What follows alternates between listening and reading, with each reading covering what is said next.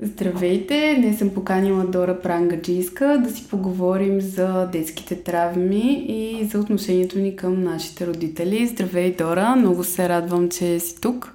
Здравей, Славей! И много ти благодаря за тая покана. Надявам се да ни стане един интересен разговор.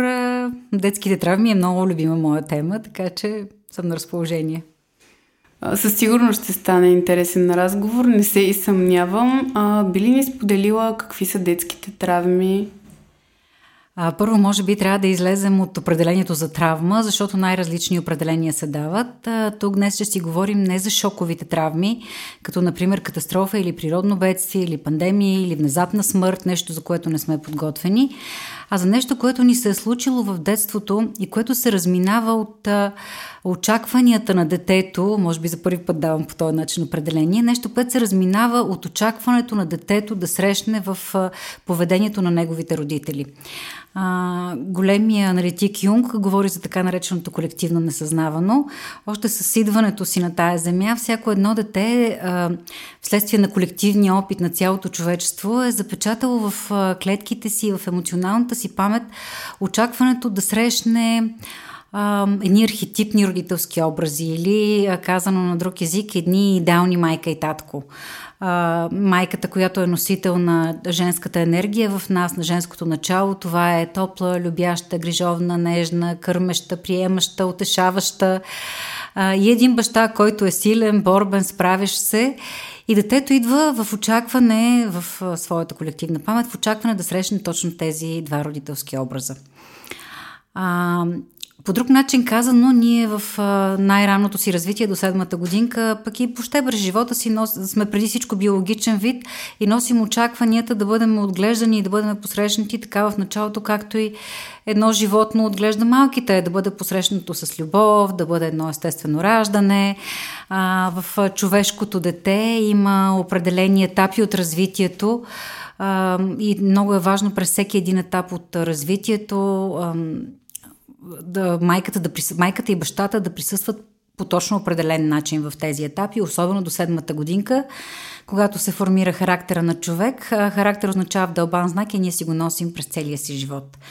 А, така че, наобщо казано, през първата една годинка детето очаква най-вече майката, защото то се преживява като едно цяло с майката, като една клетка. Детето очаква майката да присъства през цялото време, да е на физическо разположение, да откликва на неговия плач, през който той показва, детето показва своите нужди. А, след това през първата годинка очаква да може да се тръжка, да казва не, да отстоява своите граници. Това е след като детето формира своя аз или започне по-скоро формирането на аза и тогава очаква мама да е отстъпваща, да позволява всички тези категорични заявявания от детето. След това очаква детето през третата, петата годинка да се научи да а, бъде харесано от родители от другия пол. И въобще има едни много категорични моменти и точно, в точно определен етап от живота на детето. И ако те не се случат по начина по който природата ги е предвидила, по, то, по начина по който а, еволютивното развитие, точно тези фази предопределят, защото, примерно, майката през петата година, ако през първата годинка, да речем, е била отсъстваща емоционално и телесно, физически, поради определени причини и ако тя, отсъст... и ако тя присъства, да речем, в петата година, вече говорим за травма на първата годинка, защото точно там и тогава не се е случило това, което природата е предопределила да се случи. Така че и изобщо травма в смисъла на терапията е нашето лично преживяване за неудовлетворение, за фрустрация от определен родителски модел. Разбира се, аз в годините разглеждам още по различни начини родителското присъствие, родителските поведения по какъв също начин ни травмират. И а, тези травми предопределят нашия характер и всъщност терапията работи в голямата си част точно с тези травми, които да преодоляваме, да преработваме и по този начин да бъдем по-цялостни, по-пораснали, защото ако останем фиксирани в детските си травми, ние сме едни вечни деца, които се сърдят на родителите си, които очакват света да задоволява всички онези дефицити и пропуски, които са получили в детството си, а пък а, така се ограничаваме от това да, да се развием, да станем по-цялостни, по-големи, по-завършени, нещо, което е целта на нашия живот, да вървим към една завършеност. Да. А, много добро определение даде на този въпрос, който ти зададох. Докато те слушах ми дойде един въпрос, който смятам ще бъде интересен на всички и то е това, когато наш родител е липсвал в детството ни в най-важните години, търсим ли този родител в партньорите си? Да, почти винаги, защото купнежа на едно дете е да има двама родители в най-добрия вариант, точно тези архетипни. Разбира се, това е доста идеалистично детско очакване. Това е очакването на детето, да види тези два идеални образа. Когато порасваме, ние разбираме, че човек е много по-цялостен, че може да има грешки, но затова може би ще стане по-натам е, въпрос в в напредването на разговора, но когато наистина отсъства един родител, остава една бездна почти, остава един огромен дефицит от това, което един родител дава и е вероятно ние да го търсим наистина в следващия етапи от живота, което понякога може да обрече наистина целият ни живот в една вечна неудовлетвореност от партньорите. Т.е. ние не можем да видим партньора, а виждаме, търсиме по-скоро липсващата част и липсващата енергия на родителя, който не е присъствал в живота ни. Да, доста често това се наблюдава в повечето взаимоотношения, дори и то с приятели. Аз лично съм наблюдавала моето отношение в определени ситуации, дори и когато съм била просто ядосана, как в първия момент тръгвам да реагирам точно като някое дете, което почва да се тръжка. Да, Оставаме си в детските преживявания много често, точно заради това недополучаване или пък понякога аз казвам заради прехранването от страна на родителите понеже хванахме за отсъствието на един родител темата, да речем, ако един родител отсъства, много често други родител иска да предаде още повече от това, което той самия може да даде. Защото, пак казвам, двамата родители имат две различни функции в живота на детето. И родителя, воден от любов, се опитва да дава и понякога в това старание стигаме до аз така съм си я кръстила една свръхлюбов, свръхдаване към децата, в което пък те също могат да останат в една позиция на непорастване. Тоест или не са получили, или твърде много им е давано, има един а, психиатър, Доналд Уиникът се казва, който говори за достатъчно добрата майка, а тя е тази, която може да подсигури необходимия брой фрустрации, наречено на езика на терапията, необходимия брой трудности, наранявания, за да може едно дете да израсне. И ако родителя, воден от любовта си, понякога от вините за това, че не е могъл да подсигури другия партньор в другия родител в живота на детето, воден от вини, воден от старание, воден от вероятно дефицити, които той самият има. Понякога оставаме детето пък в позицията на принца или принцесата, на който всичко му се дава, всичко му се полага и след това в следващия етапи на живота си той остава в едно нарцистично такова измерение, в което не може да порасне и не може да разбере, че света е свързан с трудности, създаване, защото много често или оставаме в желанието непрекъснато да получаваме, което отново е пасивната детската любов, детската позиция, в която ни се иска да получаваме, или пък ние самите не сме се научили на даване, нещо, което в една зрява любов трябва да имаме баланс между даване и получаване. Как можем да разберем, че сме в тази позиция на едно дете и говорим от а, преживяванията, които са били в нашето детство, не от това, че сме сега тук, един голям възрастен човек, една дама, един мъж? Много е трудно това нещо и, и терапията доста помага. Аз самата съм била много дълги години в позицията на детето, точно защото в най-ранната си първа годинка съм имала дефицит на майчина любов, нещо, което е много важно, особено първите месеци. И, и тая детска част изключително дълго живееше в мен, макар че аз изобщо не подозирах в мен. А, така има един войник, един справящ се човек, който не се оплаква, който се справя и взима управлението на живота в ръцете си.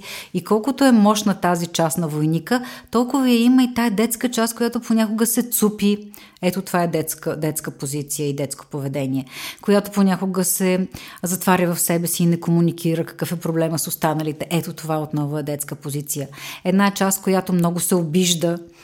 на нещо, което го приема твърде лично към себе си и не може да види, че отсреща човека вероятно е свързан с неговите си преживявания, с някакво негово моментно състояние. Един нарцисизъм, в който четях нещата се едно са насочени към мене, когато някой ме критикува, толкова ги а, така хиперболизирах под една или друга форма. Ето това отново е детското преживяване. Детското преживяване е когато се инатим, детското преживяване е когато се тръжкаме, детското преживяване е когато смятаме, че другите са ни длъжни, но обикновено окото така е настроено очите, че виждат навън и много трудно виждат навътре своя вътрешен свят. И дори моята дъщеря в годините, аз много го давам като пример, ми, ми е казвала, мамо, ти си като едно дете понякога. И аз толкова се гневях на това нещо.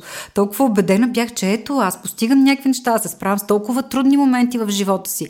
Тя не ме вижда, как може да ме определя като едно дете и продължах да се сърдя. Ето отново детската позиция. И на мен лично някакси този свят на детето вътре в мен ми го отвори терапията и наистина не искам да звучи така на нашите зрители, че единствената форма, поради коя, по, с която можем да видим детските си травми е терапията, но тя е най-краткия път, в която да видим, да работим с това.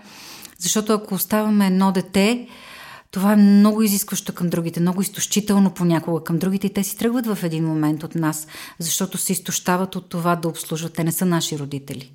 Хем търсим партньор, хем очакваме да бъде в позицията на партньор, хем една част от нас очаква той да бъде родителя, родителя и това не може да създаде една здрава и, и, и категорична и устойчива връзка. Точно по тази тема онзи ден записвах едно клипче и то беше от а, ролята, която аз съм взимала дълго време а, на жената, която е търсила в партньорите си баща. Mm-hmm. Да. Но не случайно, нали, как, както и казах в клипчето, няма как да очакваме от нашия партньор да бъде наш баща. Така е. Или аз пък правех наскоро едно клип, че мисля, че още даже не сме го публикували, за влюбване, влюбени през травмите си. Го нарекахме, аз също правя едни клипчета с Бела Чулакова. А, нарекахме го влюбени през травмите си, защото ние почти винаги се влюбваме в трав... през нашите травми, през нашите дефицити. А, влюбването е различно от любовта. Любовта е устойчива, с корени, с стабилност, с това да можем да обичаме другия, въпреки неговите недостатъци.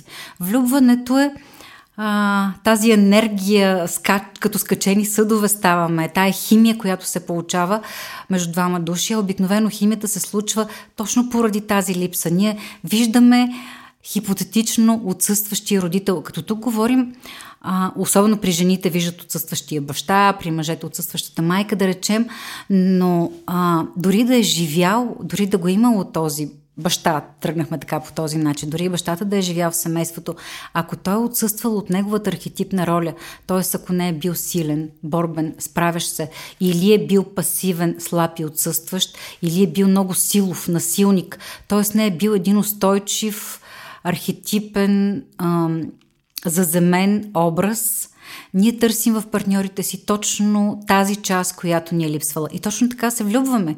Виждаме нещо и казваме, а, ето е онази част, която аз цял живот купнея да намеря. Намирам скъпоценното камъче, за което цял живот очаквах да го видя от родители. Разбира се, това не са съзнателни процеси. Ние нямаме осъзнатост за него. И за това е химия, защото се получава някакси на много дълбоко ниво. И ние почти винаги се влюбваме през травмите си. Или копираме идеалистичният образ, който сме изградили за нашия родител, или търсиме онази липсваща част, точно като някаква мисия, в която цял живот търсим нещо скъпоценно, накрая го намираме. Обикновено то не е това, което сме търсили, а плод на нашата фантазия, ние отново идеализираме. И след това обаче, ако не можем ние да работим по една устойчива връзка, по това да видим човека и да го обичаме с всички от тези неща, които отново може би наподобяват и липсващия родител, или пък са съвсем различни от нашата фантазия и от, изобщо от нашия родител или от идеята за нашия родител. И най-вече, ако не намерим начин да се разширяваме взаимно той през нас и ние през него, тази връзка обикновено е обречена.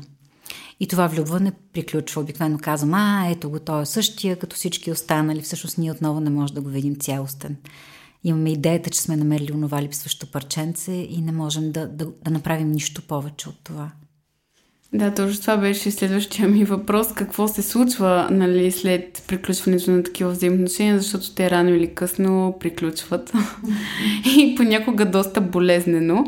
Ам, какво ам, е нещото, което а, всъщност ни потиква, дори когато осъзнаваме нали, какво се случва. Примерно аз съм в такава връзка, която търса мой родител и така нататък. Какво ни потиква, продължава да ни потиква да оставаме в нея? Обикновено м- може би са много причините. Терапията, това е голямото богатство на терапията, че непрекъснато в разговорите, в работата могат да изникват безброй още причини и поводи, но тук така, питайки ме, например, Виста, ние оставаме в тая връзка обикновено отново водени от копнежа. Живели сме цял живот в копнежа да намерим една фигура, която в нашата идея или в нашата колективна памет едно дете очаква да има. И обикновено, когато срещаме този друг човек, който наподобява или който нашата фантазия вкарва, аз много често казвам, че липсите ни а, предполагат една матрица, в която ние намираме някой и се опитваме да го набутаме в тая матрица и казваме, ама ставаш, ти си точно за там. И когато виждаме, че той не пасва точно, казваме, не, не, не, не, не, аз съм сигурен, че той може, там му е мястото.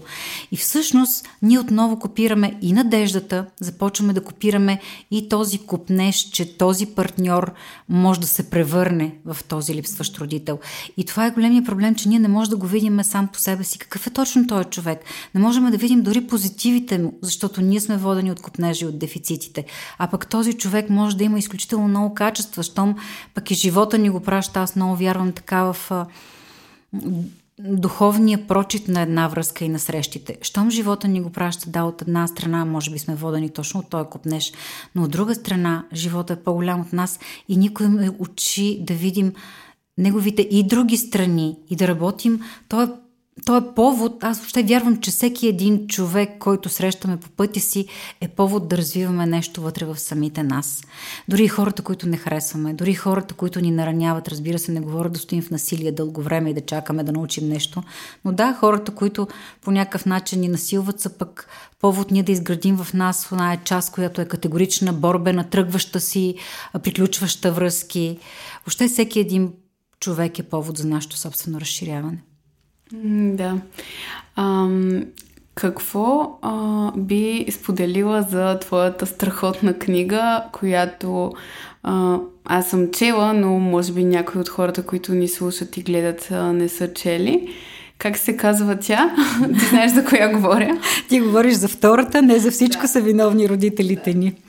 Да, и аз много си обичам тая книга.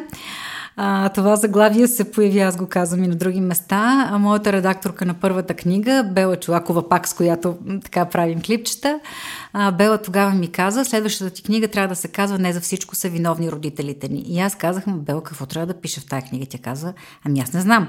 Аз си давам заглавието, ти трябва да знаеш какво се пише в нея. И аз така малко не обърнах внимание нито на нея, нито на заглавието, обаче когато посеем семенце на нещо, то с всичко в живота е така а, то си върви някъде вътре в нас. Нещо си расте, развива си се. И когато дойде пандемията, останах така една месеци сама и тя се изля цялата тая книга. Всъщност идеята ми е, че да, родителите имат огромна вина и това клише, защото аз го виждам и в терапия много често хора така, майка ми и баща ми са виновни.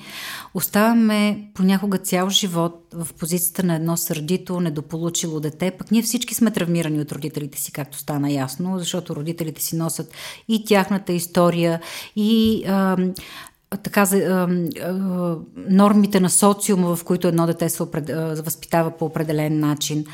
Тоест, родителите винаги ни травмират. Няма нетравмиран човек и това формира нашия характер. А, родителите винаги правят грешки, те са плод на тяхното възпитание, на тяхното отношение към живота, но тези грешки почти винаги, може би с изключение на случаите на насилие към детето, тези грешки са породени от желанието на родителя да направи най-доброто за детето си. Той е воден от неговата перспектива, от неговата представа. Ниче казва, аз много харесвам тая фраза, няма реалност, има интерпретация. Ние винаги интерпретираме по начина, по който ние разбираме нещата. И един родител е воден обикновено в старанието си, в желанието си да направи най-доброто за детето си. И всички от тези грешки, които прави, са грешки провокирани от любов. Когато детето порасва и разбира за определени грешки на родителя, да не кажа, че ние когато порасваме много често виждаме също една изкривена реалност. Понякога хиперболизираме грешките на родителите си, виждаме ги още по-големи от начина по който са били, но това е детското преживяване. Ние имаме право да бъде такова каквото е.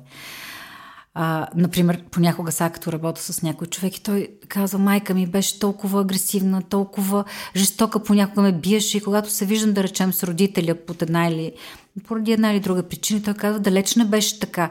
Само, че детското преживяване е такова. То го е преживяло по такъв огромен мащабен начин. И ние оставаме понякога дори цял живот точно в това детско преживяване на на раненост, на липса, на дефицит, на обвинение към родителите ни, на това да ги наказваме понякога цял живот за това, че са ни ощетили под една или друга форма. И това ни остава, за съжаление, в детската позиция. Защо? Защото нашата интеракция е свързана преди всичко с родители от една страна и от друга страна, защото ние стоиме в позицията на пасивност отново. Ние изнасяме фокуса на вината в другия. Ти си виновен за това, което преживявам. Ти носиш отговорността за това, което се случва в живота ми. Ти носиш, майко или татко, вината за моя провален брак, за моя неуспех в работата, за моя проблем с приятелите ми. Само, че това е детската позиция отново, в която изнасяме фокуса в родителя. И всъщност идеята на тази книга беше не да унеправдая родителите, не да изтрия с гума тяхната заслуга за това, което сме днес. Да, има ги тези техни грешки, но ако мога по някакъв начин да накарам и да стимулирам хората, които я четат, да видят и собствения принос към това, което се случва в живота им. И това е вече пъти към нашето порастване. Да признаем грешките на родителите, да видим доколко можем да се помирим с тези родители, да погледнем или поне да се опитаме да видим от позицията на тяхната любов към нас и да поемем отговорността на живота си в нашите ръце или по-скоро да интегрираме вътре в нас един вътрешен родител, който може да бъде различен от външния. Защото в терапията има един термин интернализация на родителя, т.е. родители от външен образ в една определена възраст се превръща в, нас вътре, в наш вътрешен в психоанализата се казва, ние поглъщаме родителите си. Например, ако аз съм имала една жестока майка или баща, аз обикновено ставам такъв вътрешен родител на самия себе си. Всеки един провал започвам да се наказвам за него, започвам да се критикувам, започвам да искам от себе си още и още и още. И целта на терапията е ние не можем да променим външния родител. Той е такъв какъвто е. Да, бихме могли да проведем разговор, бихме могли да му кажем как се чувства, но как се чувстваме. Но силата на външния родител с времето започва много да се редуцира. Това, което можем да работим е връзката с нашия вътрешен родител. И ако аз съм имала един насилник родител, аз мога да стана по-щадяща, по-снисходителна, по-милостива към самата себе си. И тогава вече преместваме този фокус от външния родител към нашия вътрешен и започваме да променим отношението към себе си. Доста е трудно, защото сме свикнали да бъдем това, защото вървим в едни стари отъпкани модели. И, но, но не е невъзможно и, колкото по-опорито и колкото повече полагаме грижи за това, можем наистина да, да срещнем по-голямо разбиране към самите себе си. А, да, пътя към разбирането към себе си върви това да разберем родителите си, но много хора съм чувала, които казват аз не мога да простя, считат, че това да приемеш и да простиш това, което се е случило между теб и твоите родители е нещо лошо. Какво би ги посъветвала ти? Темата за прошката с родителите е много така дискутирана. Например, в семейните констелации се казва, че ние никога не можем да простим на родителя, защото прошката е поставяне в ситуация отгоре над родителя. В семейната система има много ясна иерархия родител. Родителя е винаги по-голям, детето е, дете е по-малко, на по-ниска позиция. Само, че прошката да, тя може и никога да не бъде дадена. Например, в едно, едно дете е живяло в насилие, а сега подготвяме една лекция за, сексуалните, за сексуалните травми. А, понякога детето е подложено на сексуално насилие от страна на родителя и това е изключително тежка травма, както и физическото насилие или физическо насилие над майката. Това са много тежки травми. Понякога може един човек изобщо да не може да прости на родителя си и да се помири с това. Аз си мисля обаче, че прошката е един процес на смирение, на срещата човек-човек и тогава иерархията не е от толкова голямо значение. Да видя родителя през неговата грешка, да видя през любовта родителя, да се помира с него. И когато ние съзнателно изберем да вървим към това помирение и към наистина прошка към грешките на родителите си, това ни освобождава нас самите. Това не е процес от днес за утре, то е много дълъг процес.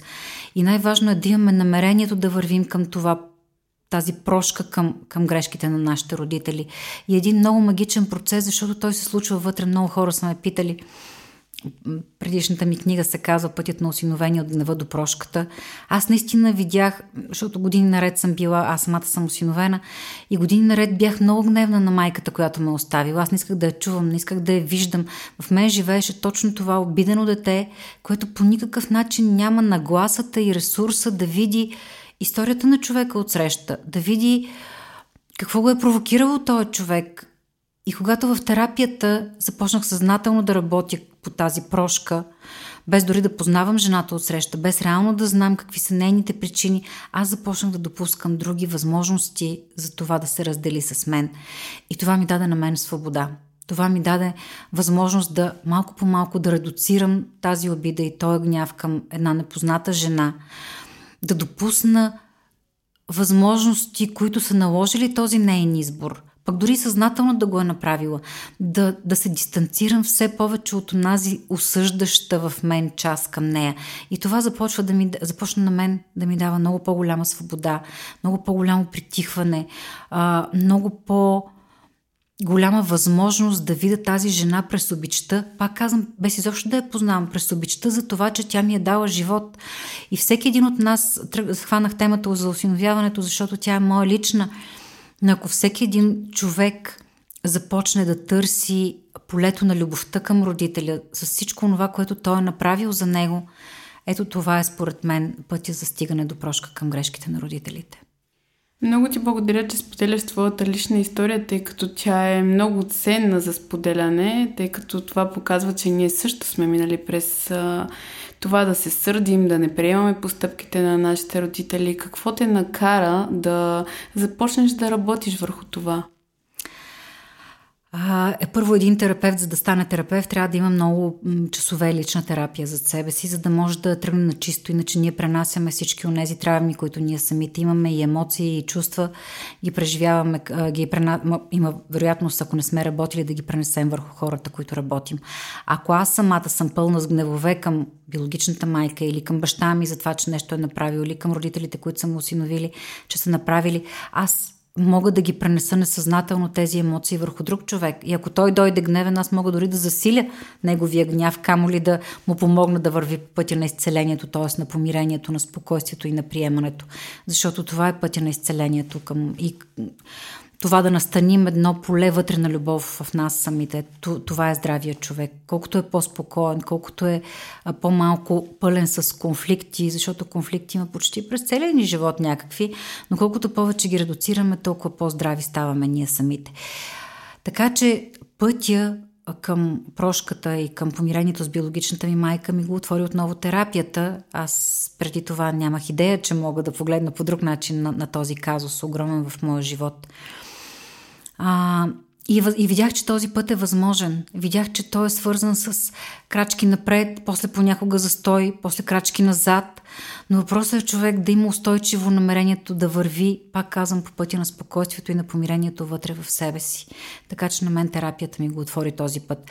А по отношение на споделянето, това, което ти казваш в а, психотерапията, м- така се гледа двузначно понякога на споделянето от страна на терапевта. Класическата психоанализа така толерира поведението на един дистантен човек, който не споделя по никакъв начин за своите преживявания, страхове, травми. Фокуса е върху другия човек от среща. Но аз си мисля, че и не само си мисля, някакси във времето си доказах, че най-лечебно е когато се срещнем човек-човек, защото ние сме хора преди всичко.